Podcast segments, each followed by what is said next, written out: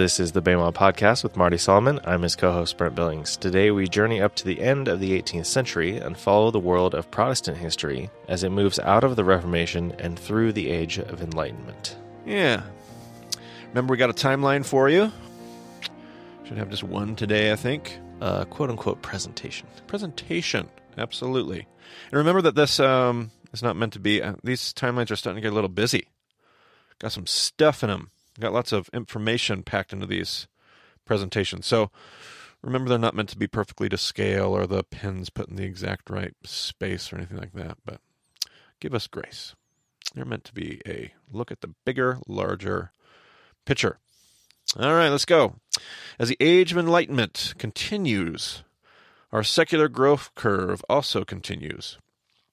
If the theories and science proposed and proved by men like Copernicus and Galileo rocked the very foundations of our assumptions about the universe, it was only just setting the stage for what we would call today modernity, or the modern era. This growth curve would continue through the contributions of men like Isaac Newton and John Locke.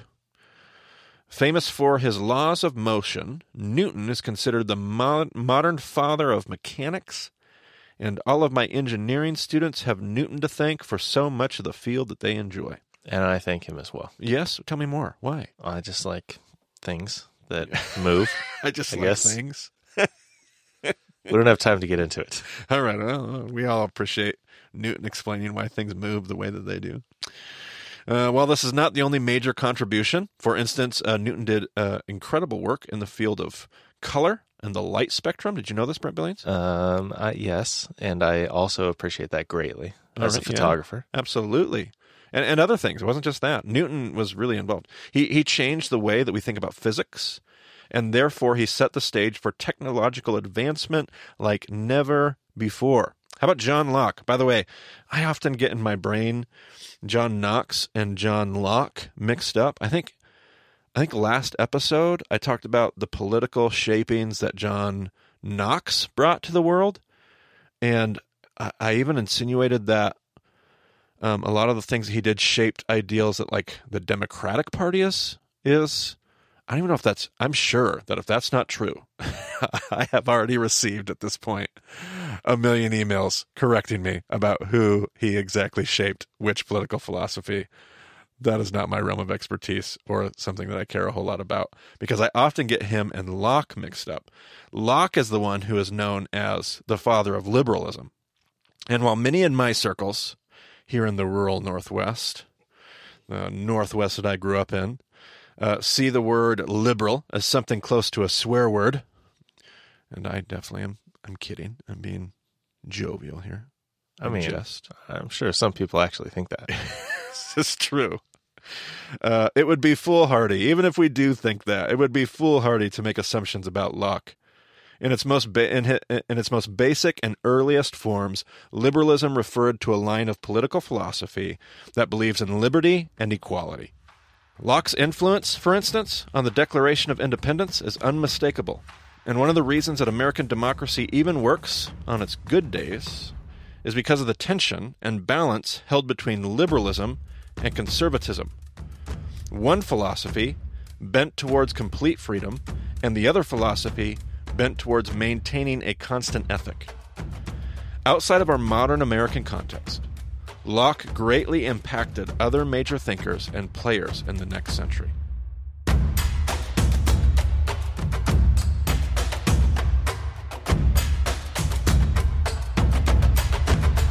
Now, the secular growth curve should not convince us that there was a lack of theological, eh, like a, a lack in the theological department by any means. The Protestant Reformation was finally cooling down. The Edict of Nantes, signed in 1598, had determined Protestants were granted civil liberty and equality, meaning that they no longer had to run around as heretics under the oppression of the Holy Roman Empire. This freedom of thought had two results. Quick question. Okay, What do you mean by Holy Roman Empire? Catholic Church. Okay.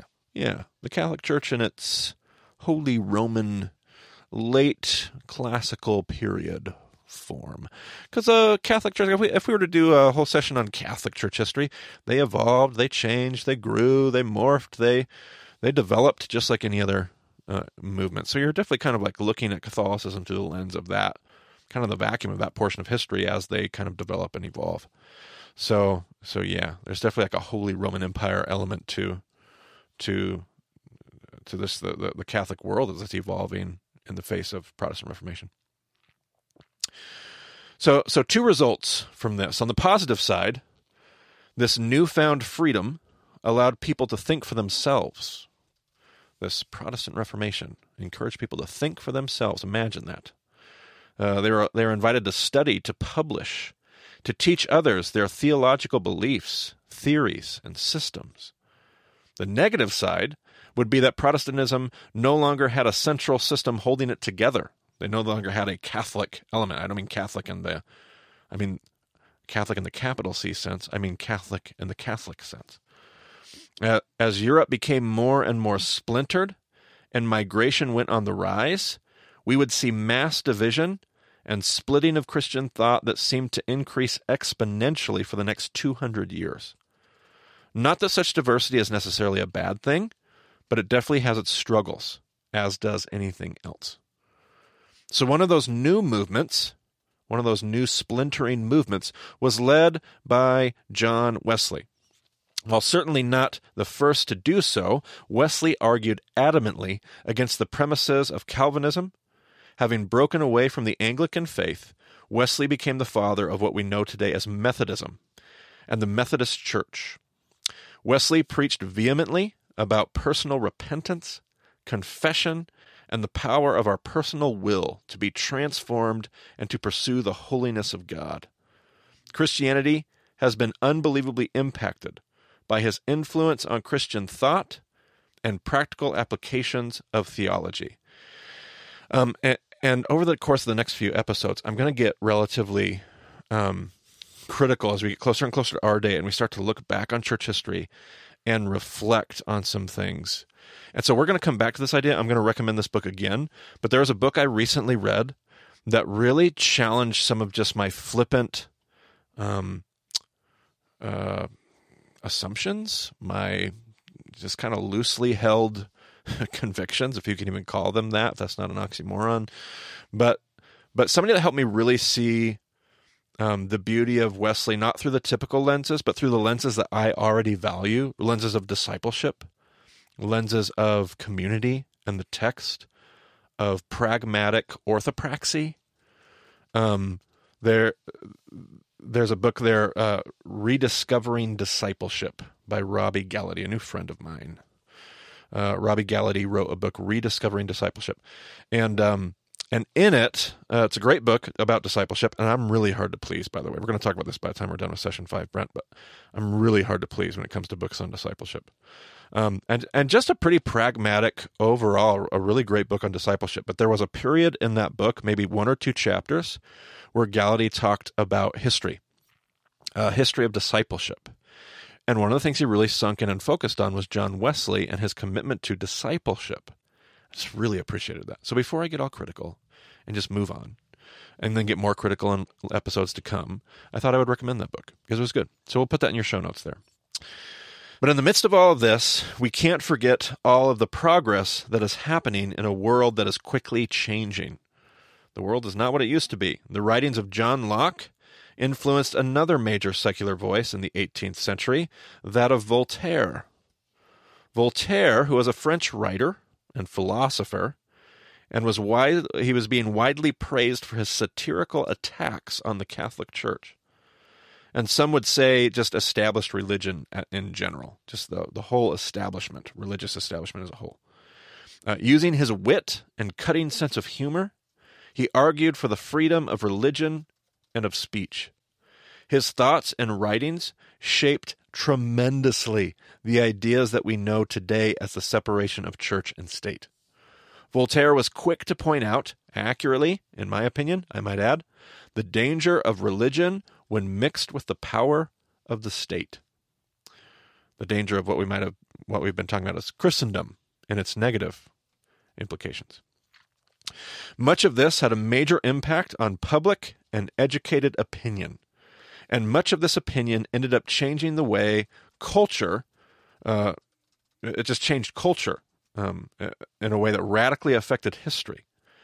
The movement in France would ultimately lead to the French Revolution and ushered in what we now call the post Christian era.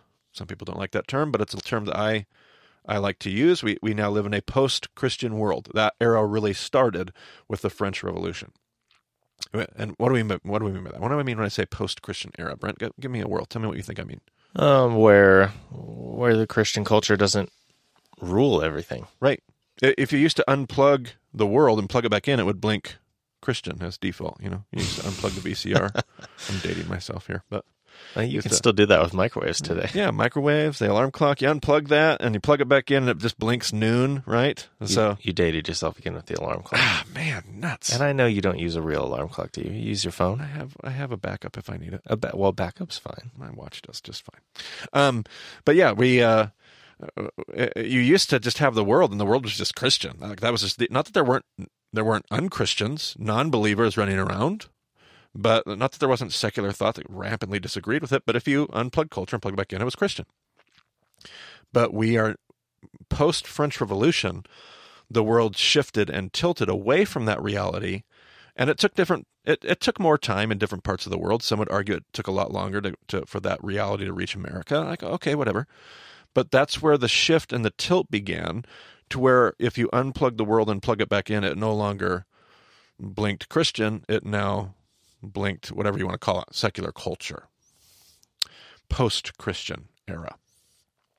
The church would continue to see a decline in its influence, both politically and culturally, as well as a loss of privilege over the centuries to come, something much of the church is still in denial about to this very day uh, especially the fundamentalist evangelical movement that I call home and have my roots in, uh, we are definitely in denial about this. As far as my American context, most of my uh, uh most of our listeners here with the podcast are typically most I don't know it's changing coming from an American context. It would behoove us to realize. Did I just say it with a Hebrew accent? Behoove, behoove us. That's horrible. it would behoove us to realize that the great migration to America has been happening during this period. The cultural tenor has certainly set the stage for the Declaration of Independence and the American Revolution. With thinkers like Locke and Voltaire, the pump has been primed for the ideals that led to the European Revolution and the independence on, that will come to our shores as well, right here in America. And even if you look at the names that we've talked about here, like we're moving more and more away from Rome, more and more away from the Catholic sphere of influence in Europe. Like uh, Wesley is from England, Newton is from England, uh, Voltaire is obviously French, but we're we're kind of moving in that northwest European area, and then and then we're jumping across the Atlantic to America. Absolutely. Yep. Yeah, you can you can feel the cultural wave that's happening that we're studying when you look at history. Absolutely, without a doubt. Luther was very early on, so like that German influence. Yes. Off to the east. Like, yes. That was very early on, and and now yep. everything is shifting westward. Yeah, and from a sociological perspective, I bet there's like a ton that you could look at there and how those things work together and collided and all that kind of stuff because you're absolutely right for sure. I uh, I know so little about all of this history, so I'm just like trying to think about different ways that I can uh, shift my perspective and understand what's going on here. Yeah, that's good. You're bringing up stuff I know even even less about some of the stuff you're I don't even think about these things or observe it in that way. It's fantastic observation. Yeah, well, welcome to uh, the Ignorance is Bliss podcast. There you go. Yep, that's the subtitle of session five. That's well, that's my that's my uh, contribution. I like it. I know so little. I have to ask all the weird questions, and and it takes us into uh, interesting places. Absolutely. So, yeah, I don't know. I'm I'm feeling more and more like as as the world like breaks apart uh, you know, like there's more things that you have to try to wrap your mind around, and I'm feeling more and more lost as we go here. Sure, and we're only following like one little, which we'll talk about even more next episode. We're just following one little string, and the tree has been splintering more and more. There's been more and more branches. We're exponential, and we're just following one string, which is my own string because that's what I've been trained in, taught in, experienced in. So that's just the one that I'm taking, not because it's better or matters more. It's just the one I'm equipped to talk about. Yeah, we're we're working on how like session five is about how we got from first century Judaism to where we are today, basically. Right. And that we is becoming more and more Brent and Marty and Marty and Yeah, because that's what we're that's what we're left with. that's that's our experience, so that's what we have to share. Yep.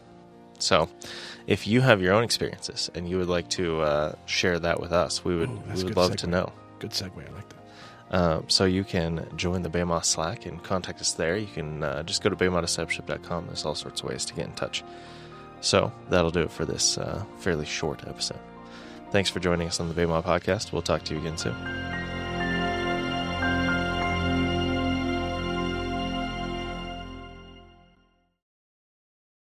I need to figure out how to say Voltaire. Is that right? Voltaire? I think so. I want to make sure I pronounce that correctly. Voltaire. Yeah, I think so. Okay. All right. French writer, playwright, and poet. Yep. Pseudonym of Francois Marie Arouet. Fr- oh, have that ready. I'll definitely let you do that. You do the French very well. I do not. I'm not confident at all on his last name. Well, we're going to go with it. It's going to be great. A leading figure of the Enlightenment, he frequently came into conflict with the establishment as a result of his radical views and satirical writings. Glad we got all that recorded. Okay, Bema listeners, I let my wife, Maggie, listen to this uh, episode ahead of time, and she had a few corrections to make. So here's Maggie. On behalf of Francophones everywhere, I'd like to apologize for the French pronunciations in this episode. I'm here to bring order to the chaos. It is the Edict of Nantes, and Voltaire is Francois Marie Arouet. Thank you, Maggie.